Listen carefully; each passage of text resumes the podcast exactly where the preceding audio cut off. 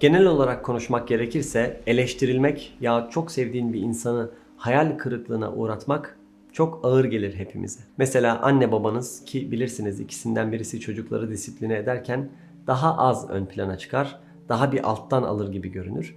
İşte o anne veya babayı üzecek bir şey yaptığımızda sinirlenip bize kızması etkisini daha derinden hissettirir. Ya çok sevdiğiniz bir arkadaşınız veya hayranı olduğunuz bir öğretmeninizi ilk defa üzdüğünüzde bunu kabullenmek ve alışmak gerçekten zordur.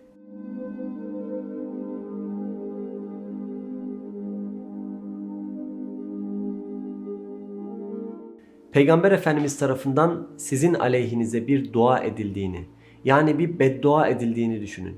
Yahut onun söylediği sözleri bir beddua gibi yorumlayın. Böyle bir tecrübenin sizde bırakacağı izden kurtulabilir misiniz?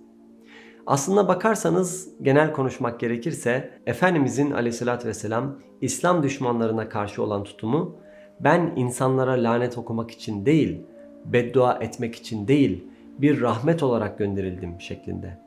Yani Efendimiz kendi düşmanlarına karşı bile dilini telin ve bedduadan korumuştur diyebiliriz. Fakat beddua ettiği, hatta çok ağır beddualar ettiği yerler de olmuş ve o insanlar da çok acı akıbetlere yuvarlanmışlardır. Aynen Mekke'nin önde giden müşrik liderlerinin Bedir Savaşı'nda bir çukura yuvarlanması gibi. Fakat beddua ettiği çok nadirdir. Kendisinden birilerine beddua etmesi istendiğinde genel olarak yaptığı şey onlar için hidayet dilemektir. Şimdi birkaç hadiseyi paylaşmak istiyorum sizinle. Kalbinize dokunacak, çok bilinmeyen birkaç hadise.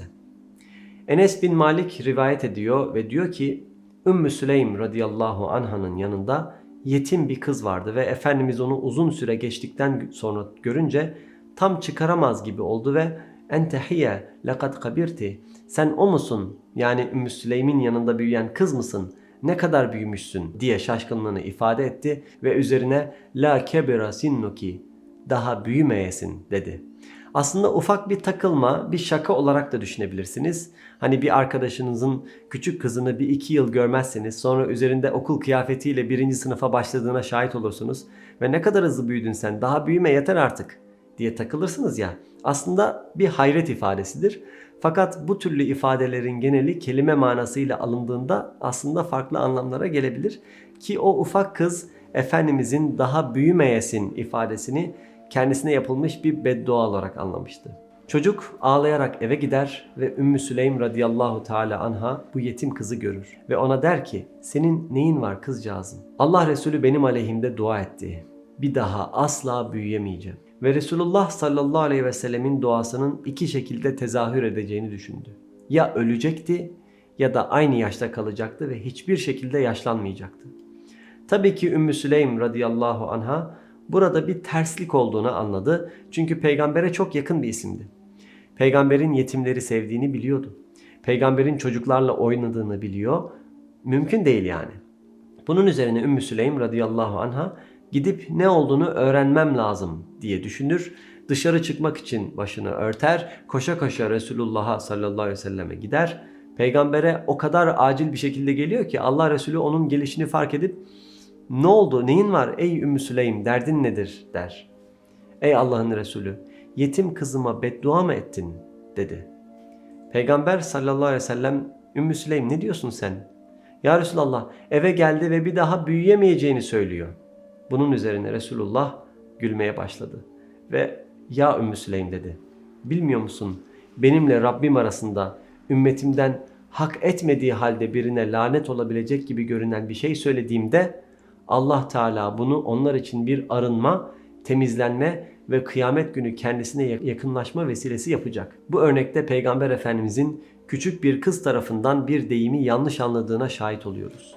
Peki ya ümmetinden birine gerçekten beddua ettiğinde? Şimdi anlatacağım rivayet muhtemelen çoğu insanın duymadığı başka bir olay.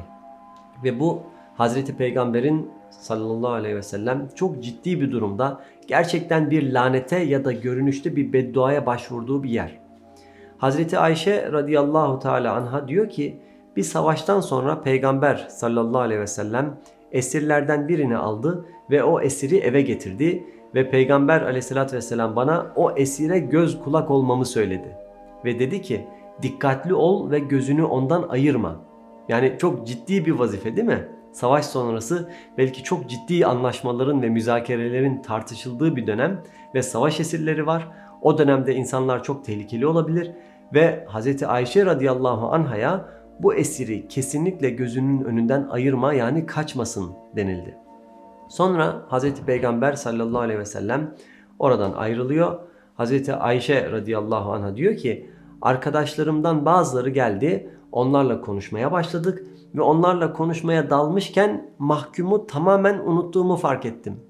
Hemen mahkumun odasına gidip baktım ki Hz. Ayşe annemizin evinden bahsediyoruz. Yani sadece bir oda. Muhtemelen mahkumun bulunduğu yer o oda yanında bir hücre gibi bir yer, bir depo gibi bir yer olabilir.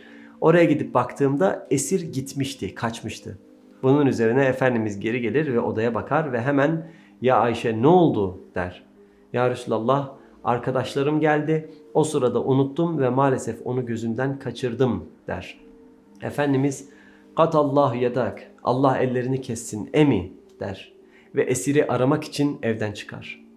Aslında bu da bir deyimdi. O zamanki insanların hayal kırıklığını ifade etmek için kullanılan bir ifadeydi. Fakat olay burada çok ciddi. Kaçan esir Müslümanlarla savaş halinde olan ve her şeyi yapabilecek olan birisi.